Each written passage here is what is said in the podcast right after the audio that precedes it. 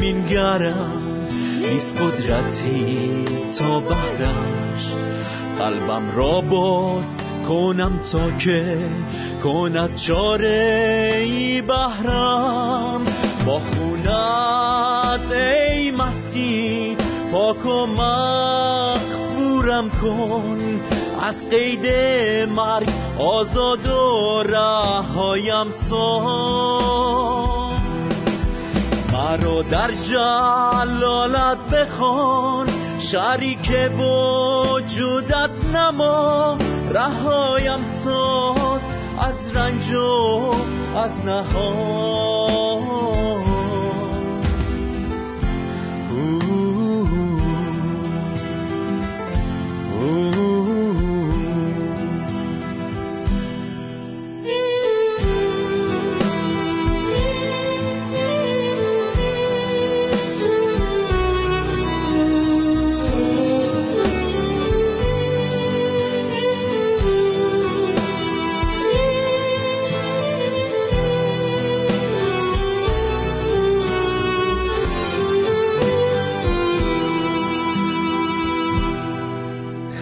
و مایوسم در قید اسیانم حیران و بیومی دانم که گناهکارم. به هر سو که مینگرم نیست قدرتی تا بهرش. قلبم را باز کنم تا که کند چاره ای بهرم با خونت ای مسیح پاک و مغفورم کن. از قید مرگ آزاد و رهایم سان مرا در جلالت بخوان. شریک وجودت نما. رهایم ساز از رنج و از نهان.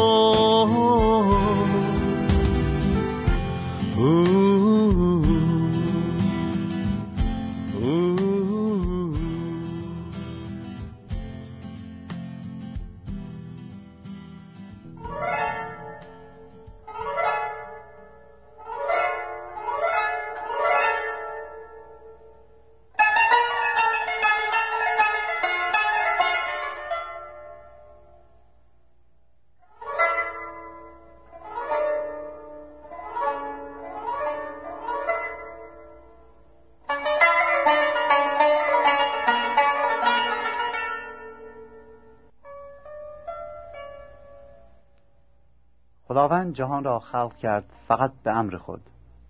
او جهان را خلق نکرد چون که بدان احتیاج داشت بلکه او جهان را خلق کرد چون خواست که این کار را بکند. خداوند آری از محتاج بودن است و او آفریننده جهان و عالم کهکشانا است و خسته خاطر نمی شود.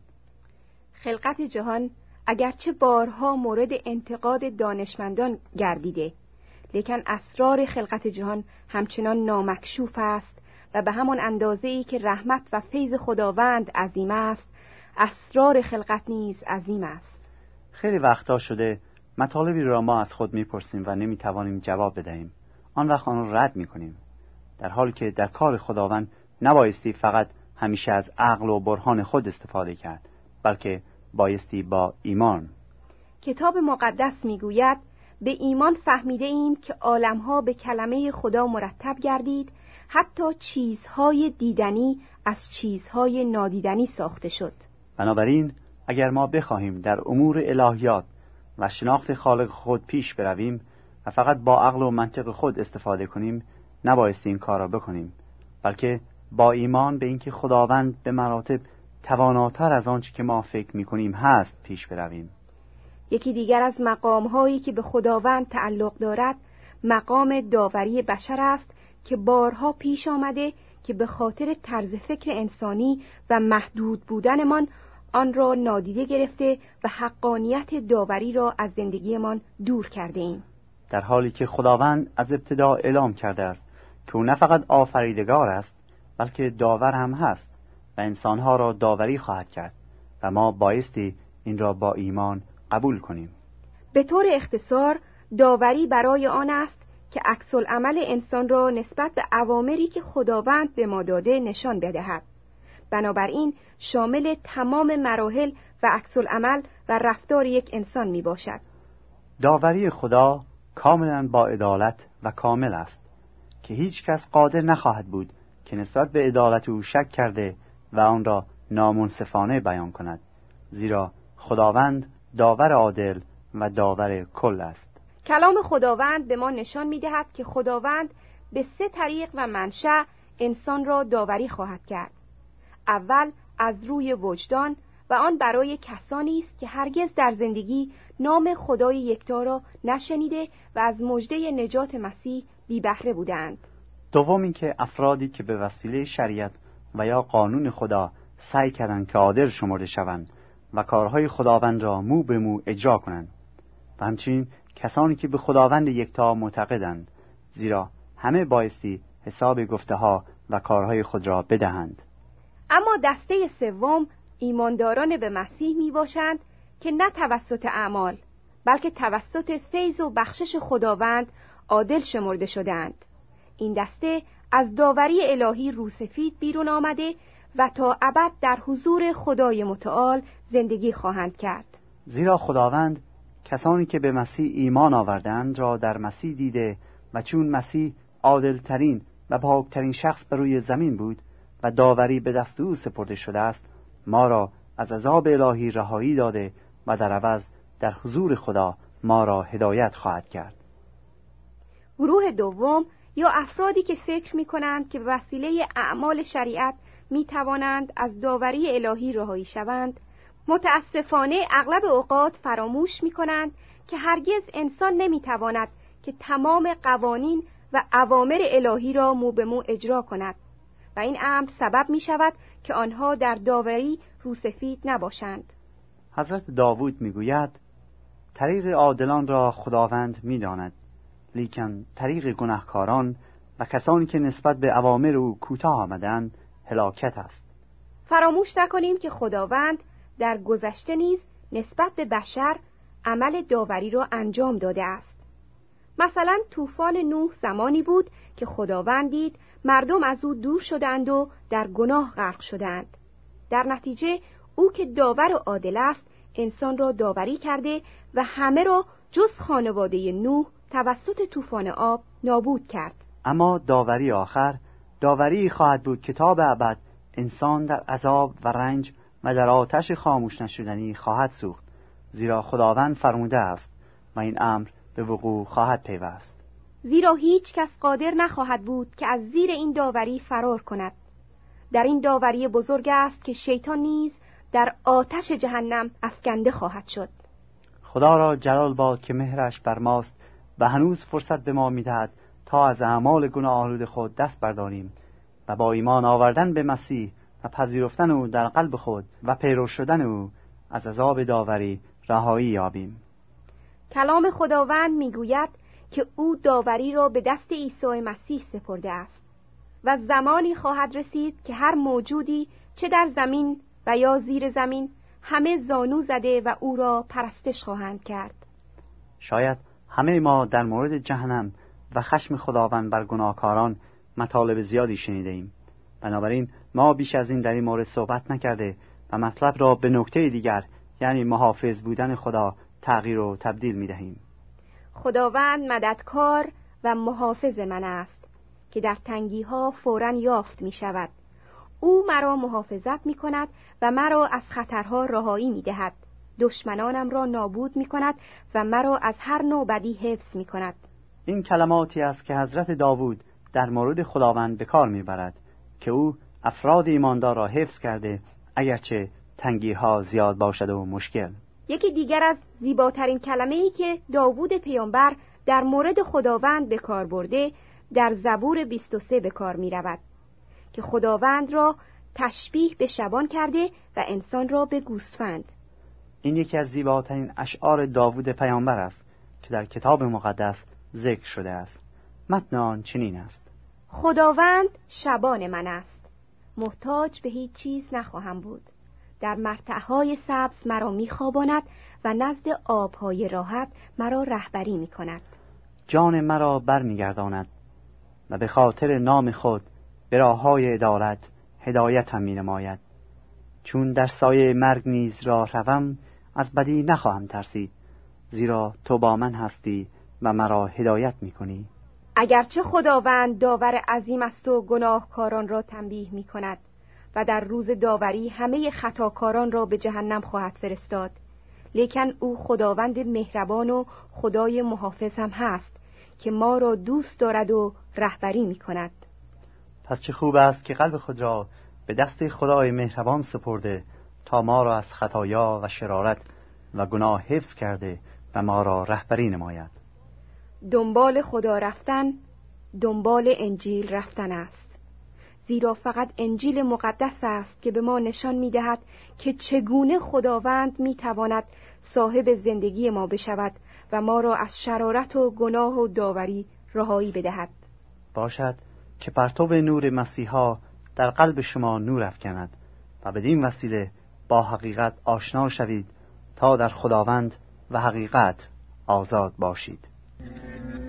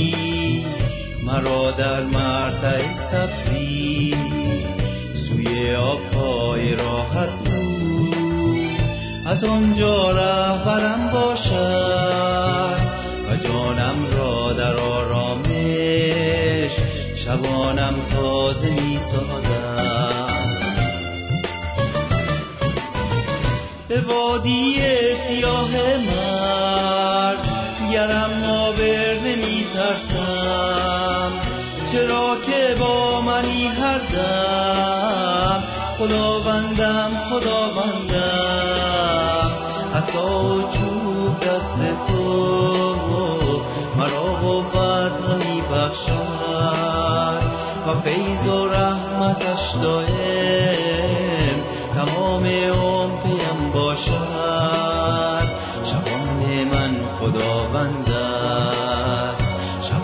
شبان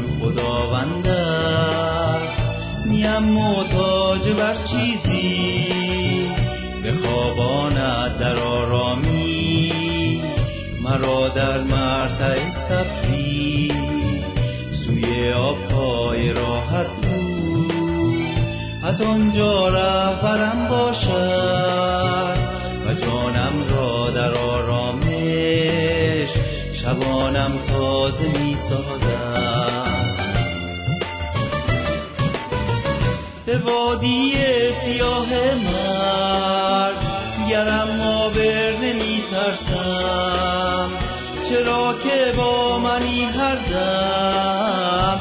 خداوندم خداوندم. عصا و چوب دست تو مرا قوت همی بخشد و فیض و رحمتش دائم تمام عمر پیم باشد.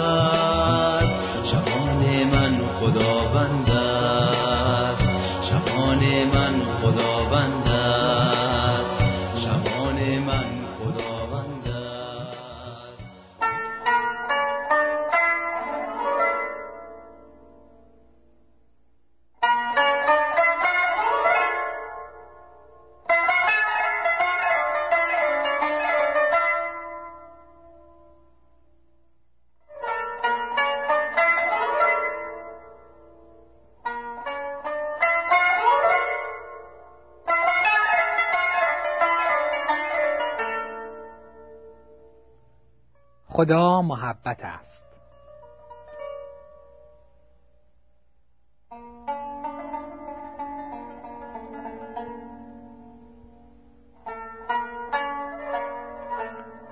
عده زیادی هستند که هرچند عیسی مسیح رو دوست دارند و او رو پیامبری از طرف خدا می‌دونند ولی در مورد برخی از فرمایشات او در انجیل با دیده شک و تردید مینگرند. مثلا دوستی در این باره چنین نوشتند همانطوری که می‌دانید حضرت مسیح فرمودند که اگر سیلی به گونه راستتان نواختند گونی چپ را پیش آرید.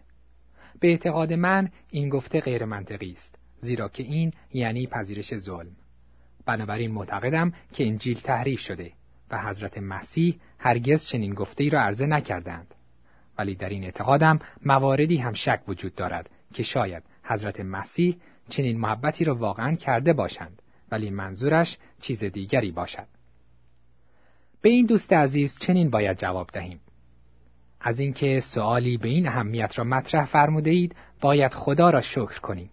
زیرا اوست که شما را تشنه کشف این منظور گردانیده تا به یاری و هدایت روح او بتوانید حقیقت را هر آنچه هست کاملا درک فرمایید. در مورد تحریف انجیل این طرز تفکر تازه نیست. زیرا موارد مشابه دیگری غیر از مورد سیلی به گونه راست و چپ در انجیل یافت می شود که باعث به وجود آمدن این طرز فکر شده است. که مهمترین آنها این آیه است که در باب اول انجیل یوحنا آیه 14 یافت می شود که می‌فرماید کلمه جسم گردید و در میان ما ساکن شد پر از فیض راستی و جلال او را دیدیم جلالی شایسته پسر یگانه پدر توجه فرمایید که چقدر مشکل است. درک این حقیقت بارز که موجب کردید. دسته ای از دانشمندان مسیحی و غیر مسیحی رو وادار سازد تا تو آمن یک سلسله بررسی های کاملا دقیق و مدرن رو آغاز نمایند که به مدت 100 سال ادامه یافت.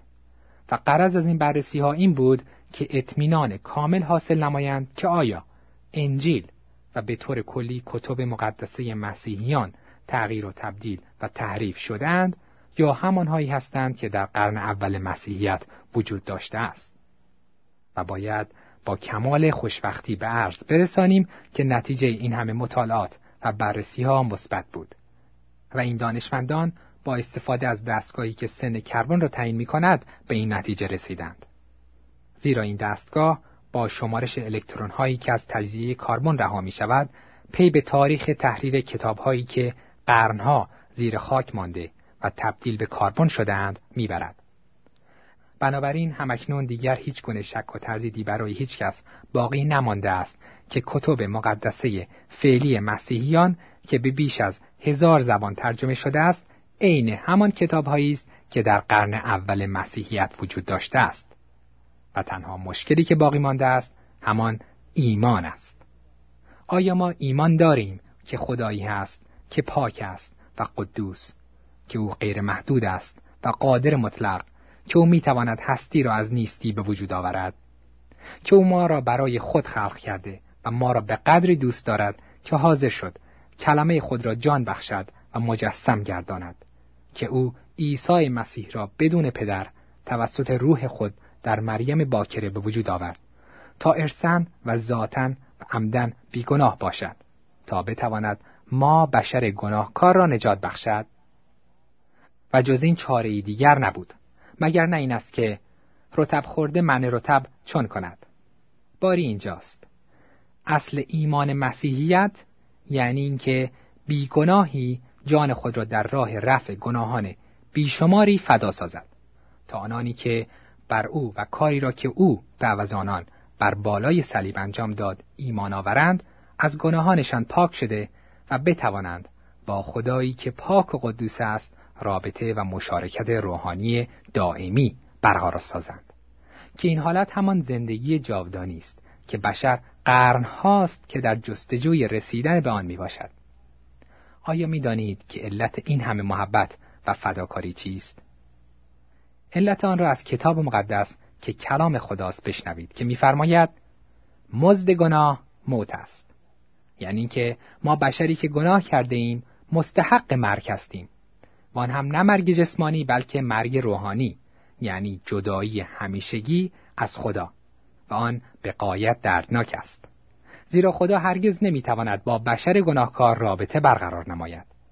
از طرف دیگر خدا نه تنها پاک و قدوس است بلکه او عادل مطلق نیز می باشد بنابراین از عدالت او به دور است اگر بشر را بدون اینکه مزد یا جریمه گناهش را پرداخته باشد ببخشاید و مقبول فرماید. و اینجاست که درخشش محبت خدا به اوج عظمت خود می‌رسد و عیسی مسیح را میفرستد تا به خاطر گناه تمامی بشر این مزد گناه را با مرگ خود بر بالای صلیب بپردازد. تا هر کسی که بر او ایمان آورد هلاک نگردد بلکه از مرگ جاودانی به زندگی جاودانی منتقل گردد. و اما راجع به منظور عیسی مسیح باید عرض کنیم که به قول این دوست ما مسیح واقعا این محبت را کرده است و همه بشر را به انقلابی بس عمیق روحانی فراخوانده است که اساس و شالوده آن بر محبت قرار دارد و بس بیایید برای لحظه ای توجه کنیم که اگر همه ما این قانون طلایی را رعایت کنیم آیا کسی پیدا می شود که سیلی بر گونه دیگری بنوازد؟ از طرف دیگر ما هیچ وقت نمی توانیم عدالت را به طور کامل اجرا نماییم. مثلا این عدالت است که اگر جوانی در اثر سیلی محکم دندان لق و پوسیده پیرمردی را بشکند ما دندان سالم و محکم او را بشکنیم اگر خوب دقت کنیم خواهیم دید که در تعلیمات مسیح معنایی بس عمیق نهفته شده است که فقط با هدایت روح خدا که خود نویسنده این تعالیم است می توانیم به معنی حقیقی آن پی ببریم و بدانیم که منظور مسیح از این تعلیم این است که او می‌خواست جنگ را بخواباند و صلح را برقرار سازد. او پیامآور صلح و دوستی برادری و برابری و مساوات در سرتاسر سر گیتی می باشد و مهمتر از این در جای دیگر انجیل مسیح میفرماید دشمنان خود را محبت کنید. آه چقدر دشوار است کسی را که به ما بدی کرده و ما را دشمن می‌دارد دوست بداریم و محبت نماییم. ولی اگر ایمان داشته باشیم که مسیح جان خود را در راه ما داد تا ما را با خدا آشتی دهد ما نیز باید سبب شویم که دیگران را چه دوست و چه دشمن به وسیله این محبت مسیح با خدا آشنا سازیم. تا هرچندی که لازم باشد در این دنیا به جزای اعمال خود برسند. ولی روحن توسط ایمان به مسیح از مرگ جاودانی خلاصی یافته و به زندگی جاودانی داخل شوند. البته در حمایت از قانون باید از اعمال زشتانان با محبت انتقاد کنیم و حتی برای تنبیه و همچنین رفاه حال جامعه آنان را به مقامات مسئول تحویل دهیم.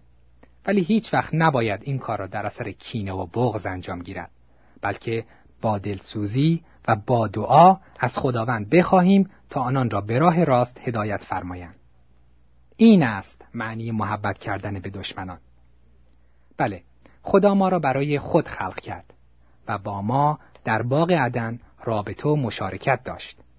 ولی شیطان با زرنگی هرچه تمامتر گناه را وارد انسان کرد و انسان از حضور خدا رانده شد و ملعون گردید. ولی شکر خدا را سزاست که او تغییر نمیپذیرد.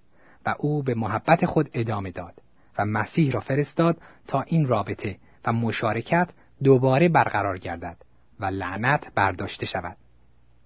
ما خدا را برای این فیض و بخشش گرانبهایش شکر می‌گوییم که این نقشه نجات مؤثر واقع افتاد و عده زیادی را می‌بینیم که این هدیه خدا یعنی زندگی جاودانی را با توبه از گناهان خود و ایمان به عیسی مسیح قبول کرده و همکنون در این زندگی گام برمیدارند که تا ابدالآباد ادامه خواهند داد.